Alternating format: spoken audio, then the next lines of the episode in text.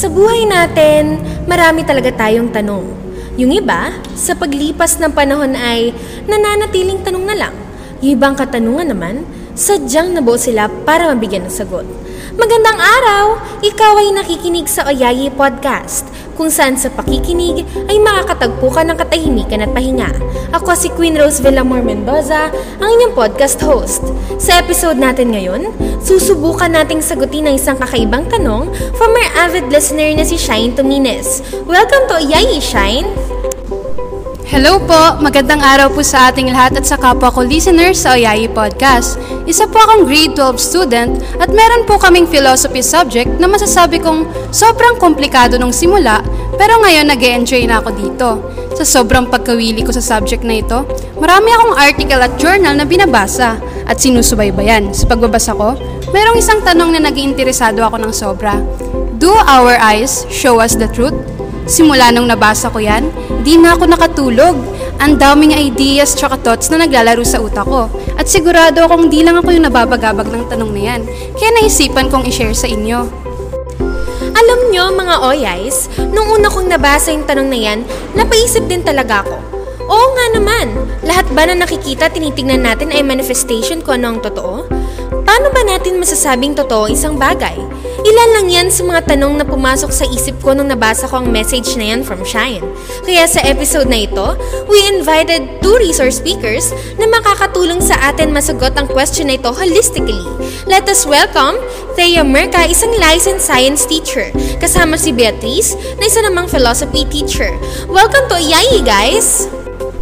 Today's recruitation is for you all Oyais. Greetings in the name of science. Salamat sa invitation maging speaker sa podcast episode na ito. Ngayon, ipapaliwanag ko ang scientific side ng tanong na ito from Shine. Magandang araw sa OYES na kasalukuyan nakikinig. Gusto ko rin magpasalamat sa invitation para maging speaker sa kakaibang episode na ito. Lubos na nagagalak ang puso ko dahil dumadami na ang taong nagmamahal sa karunungan at filosofiya. Mabuhay kayong lahat! Alam kong excited na ang lahat, kaya magsimula na tayo at stay tuned! Para sa mas maliwanag na kasagutan, himay-himay natin ito.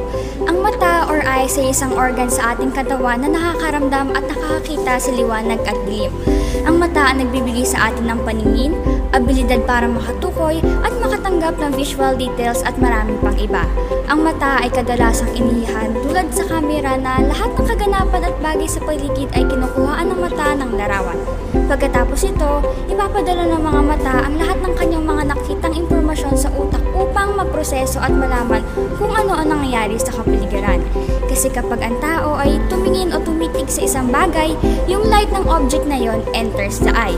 Kaya doon pa lang, alam mo na agad na manipulated ang nakikita sa nare-receive ng utak natin. Ako kasi, malabo yung mata ko. Part na ng daily life ko yung may mga hindi ako nakikita unless lalapitan ko. Minsan, nakakatamad lapitan lalo na kung hindi importante. Bumabagal din ang kilos ko kasi hindi ko madaling makita ang mga kailangan o ginagawa ko. Madalas din akong maligaw kapag umaalis. Dahil sa hindi ko masyadong makita kung saan yung ruta ng sasakyan ko, mali ang nasasakyan ko. Madalas din lumagpas o minsan kulang yung binababaan ko. Worst na siguro yung near-death experience ko nung hindi ko nakita na may paparating palang sasakyan habang tumatawid ako. Madalas din akong masabihan ng maldita dahil hindi ko raw sila pinapansin. Hindi nila alam, hindi ko sila nakikita. Mahirap din mag-explain pag di alam na malabo mata ko. Pero ganun talaga. See, eyes talaga ang isa sa pinaka-important factor para matukoy at ma-define natin ang isang bagay. Maybe when we look at a number, let's say number 9, kapag nasa taas na side ako, I see it as a number 6. While kapag nasa baba naman ako, I see it as a number 9 talaga. At may ikokonik ko rin ang tanong na ito sa illusion o delusion. Ang delusional disorder ay isang uri ng sakit sa pag-iisip. Ang pasyenteng nakakaranas ng ganito ay naniniwala o paminsan ay nakakakita ng hindi totoo at merong ibang instance na sila ang gumagawa ng katotohanan ng gusto nilang makita at paniwalaan. Samantala, visual or optical illusions shows us that our minds tend to make assumptions about the world. At ang nakakamangha dito, what you think you see is often not the truth. Kaya wag lagi maniniwala ha. And as for science, eyes doesn't show us that so-called truth. Kasi obviously and technically, our eyes has its own difficulties din. Ayan, oh yes, well explained from our licensed science teacher, Miss Thea. Eyes are really deceiving pala talaga. From the light that enters our eye, hanggang sa process ng pag-interpret ng brain natin is talagang kakaiba. May nabasa nga ako, I don't know if I remember it correctly, lahat daw ng nakikita natin is naka-upside down position. Nalalagay lang siya sa appropriate position dahil sa special features ng ating brain. Science really amazes talaga kaya I know na mind blown tayong lahat sa mga nalaman natin. Pakinggan naman natin yung philosophical side ng tanong na ito dahil alam kong maraming concepts at katanungan nang naglalaro sa isip nyo ngayon. Let us have Miss Beatrice. Dahil dinefine ni Miss Thea ang functionalities ng mata bilang body organ, ako naman ipapaliwanag ko sa inyo kung ano ang truth sa philosophy. Totoong komplikado ang philosophy pero philosophy rin yung isa sa daan para maliwanagan ng isang individual regarding sa values, pangyayari, or consequence sa buhay niya. Isa lang ang masasabi ko, truth is subjective. Wow, ang lalim nun. Before we proceed, let's hear it muna sa side ni Shine ng ating listener.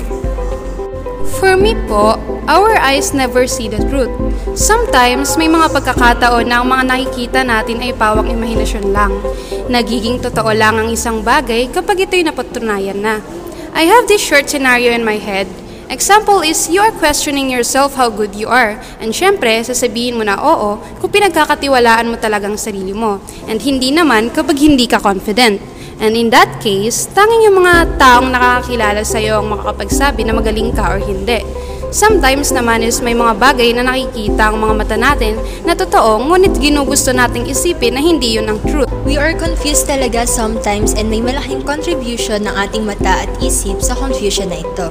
Truth is acceptable while facts is undisputable. Kumbaga, not all truths are facts.